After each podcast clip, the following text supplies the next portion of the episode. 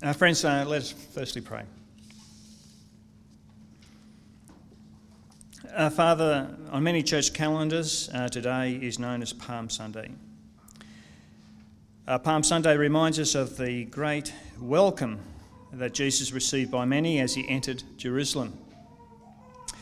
Uh, they welcomed him with palm branches. It also reminds us of how those closest to him didn't originally understand what this was all about.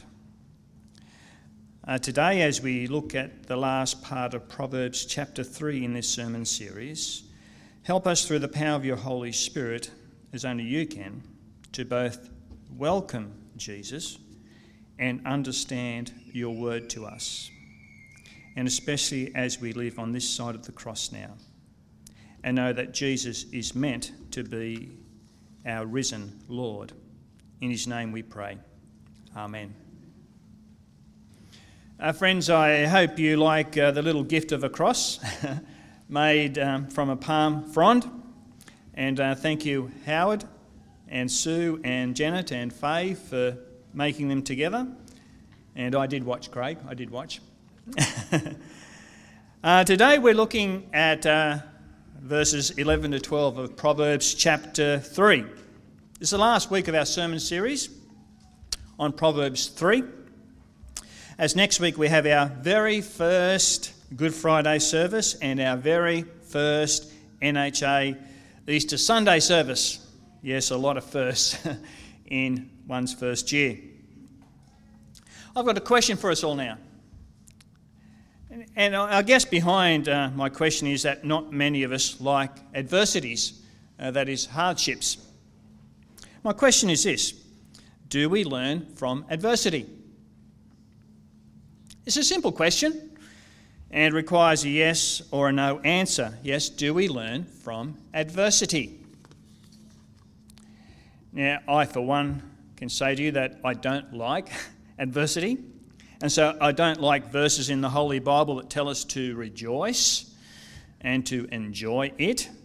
Actually, uh, compare Romans 5 3 to glory in it.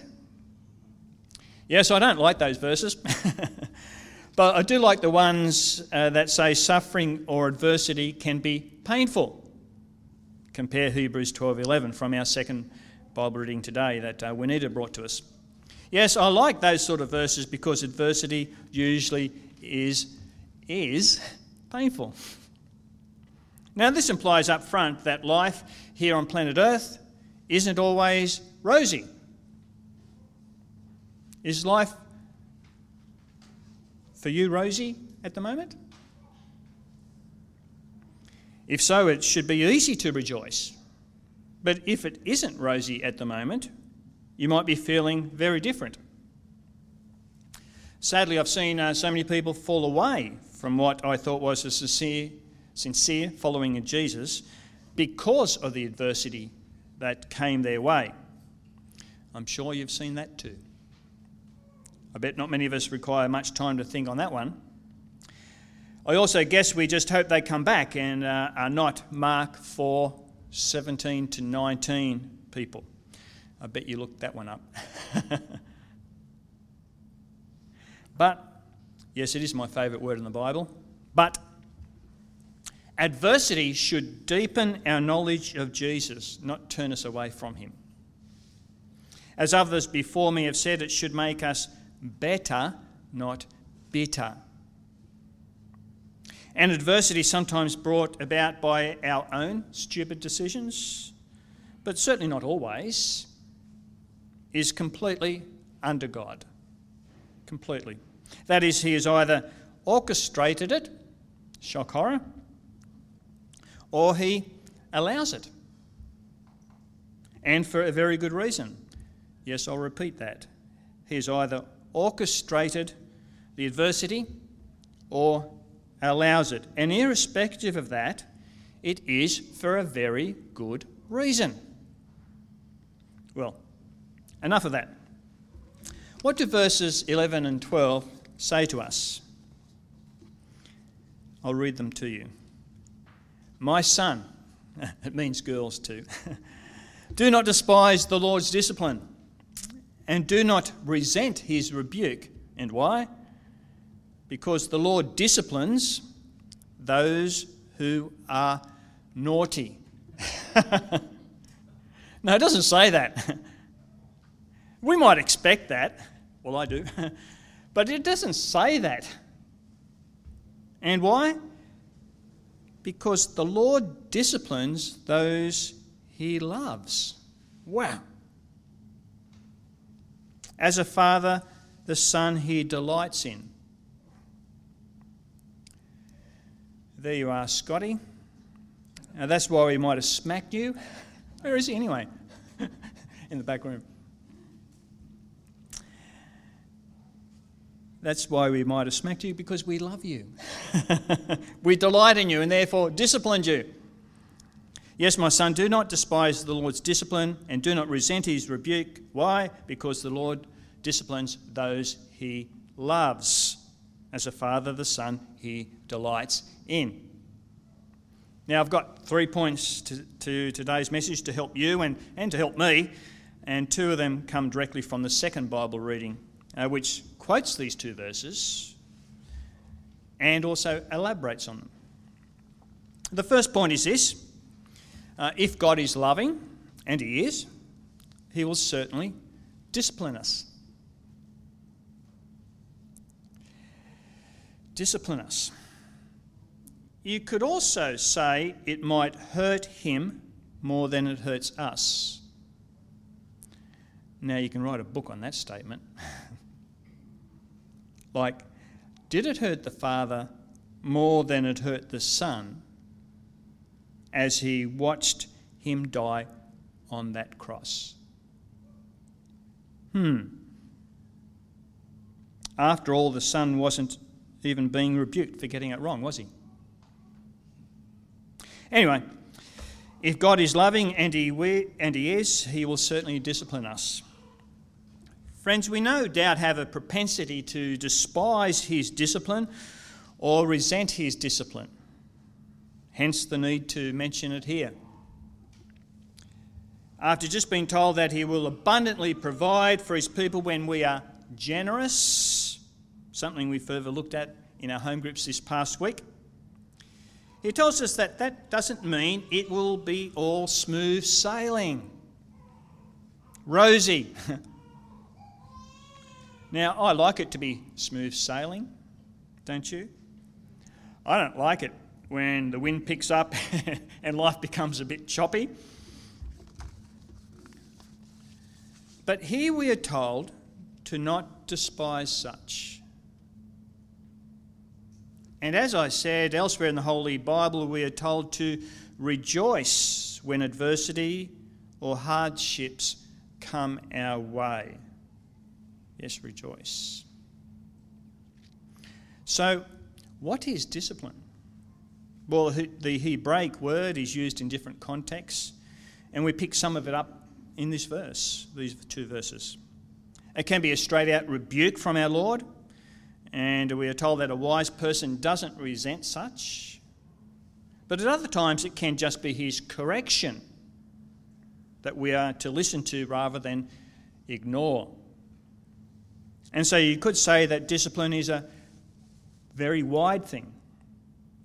Keep ignoring it, and it might need to become a rebuke.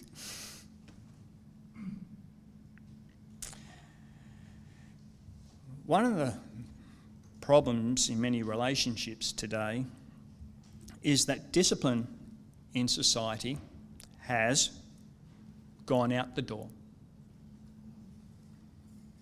It has. And that is unloving. It is. And I haven't made up that last bit. God says it. It is wise to discipline someone, that is, to correct or rebuke them. Uh, when they are thinking of doing something wrong, or are doing something wrong, or have done something wrong.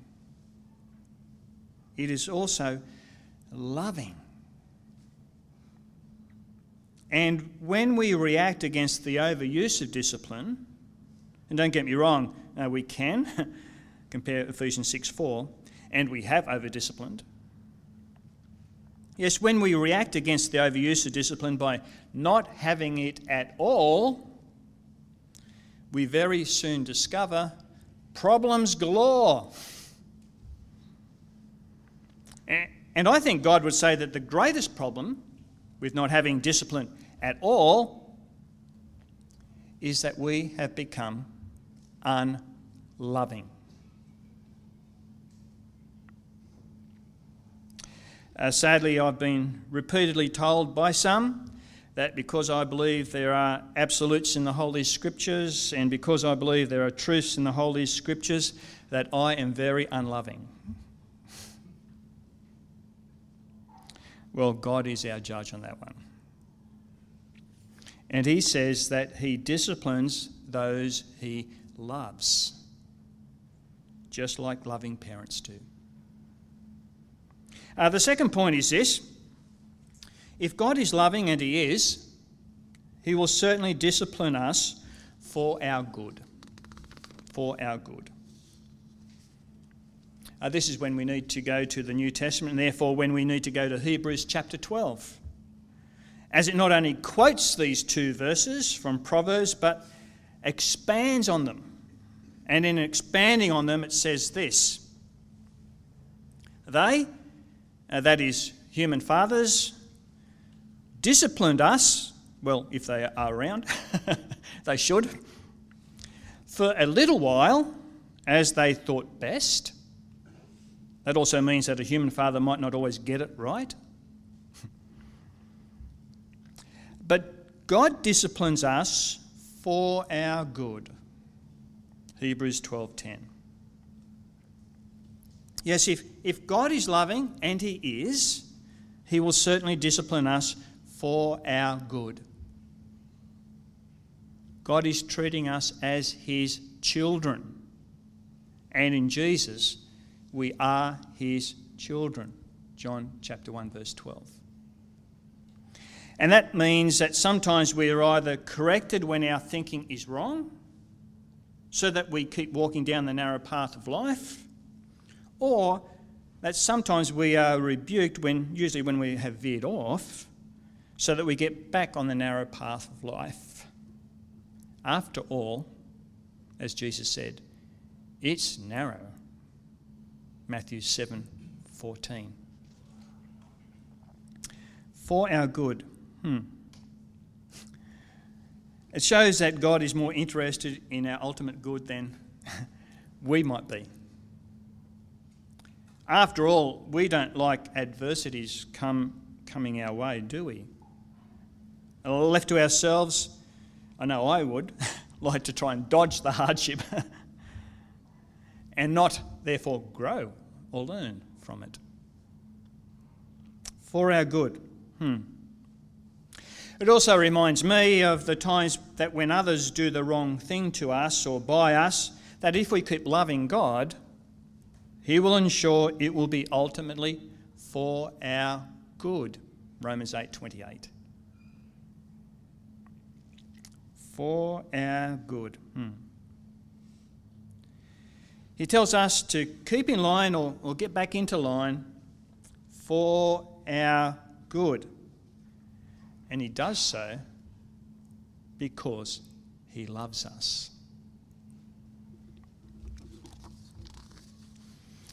As I've said to people, it is awful if God lets you do what you want.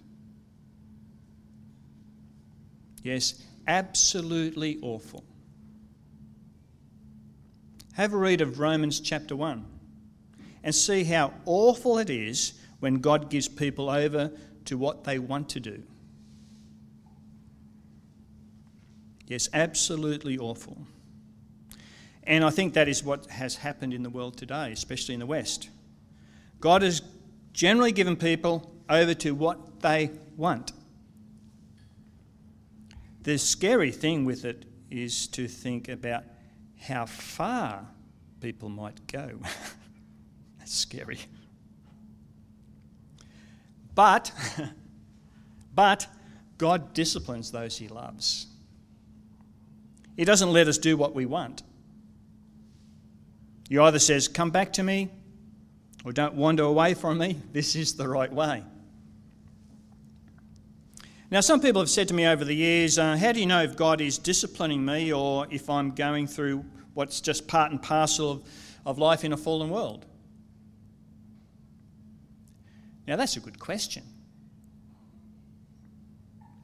Uh, it's at this point I feel like saying, Glenn Davies, can you answer that? some things are, are very obvious, but some things are not that obvious. I'll let you know of a little secret of mine. I didn't just grow up watching Romper Room.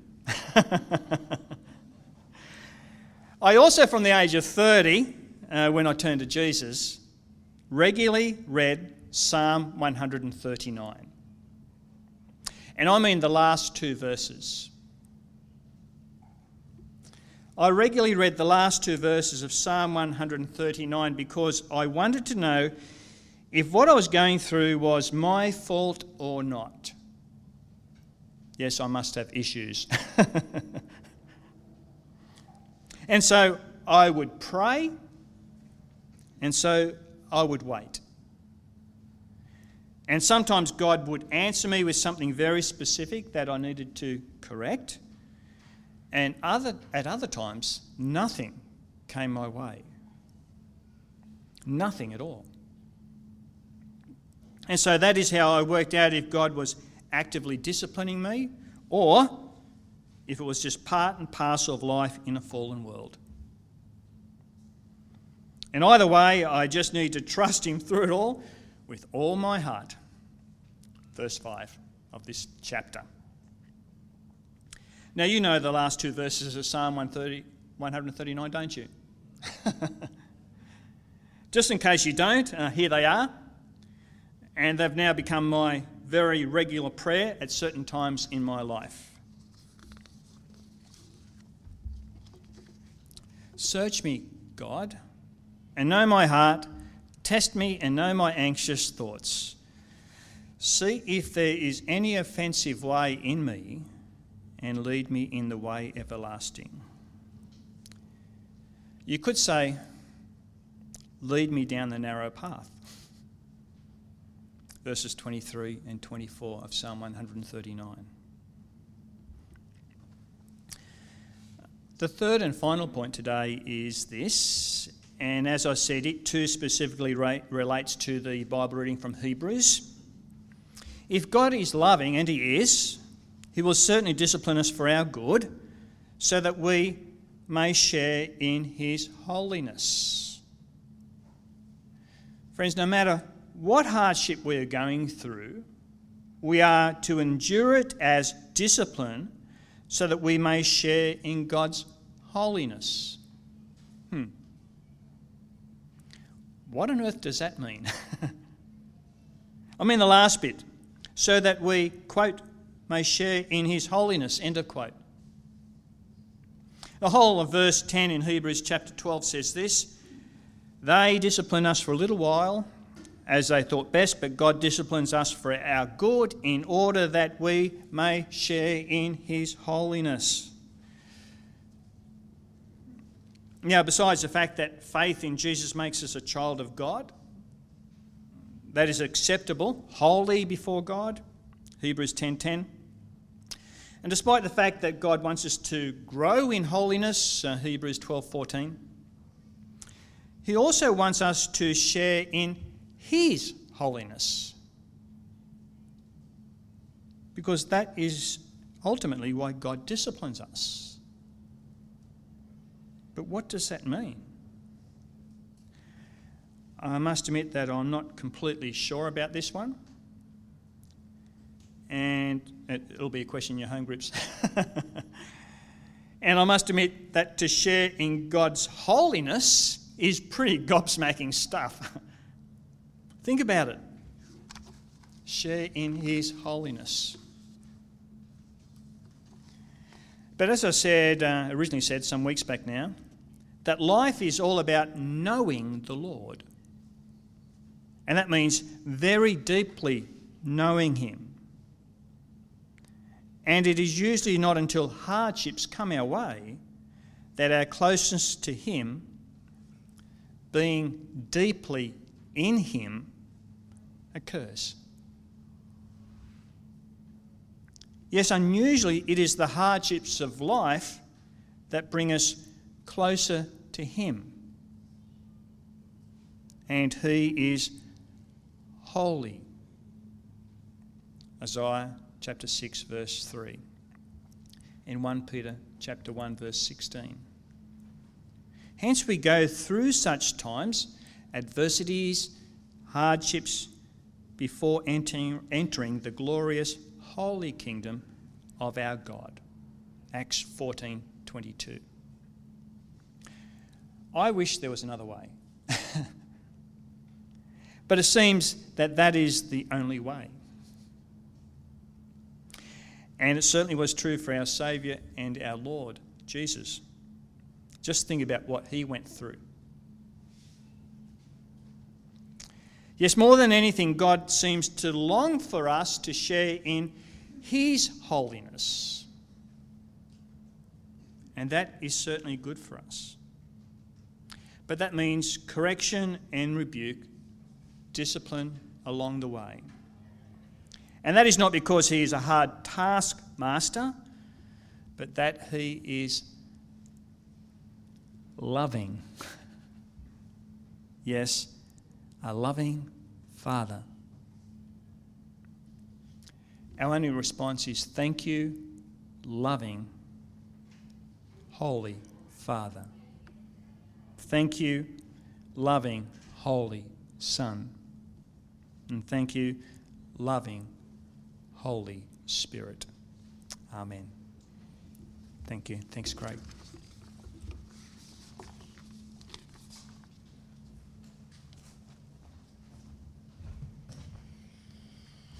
Thank you, Trevor.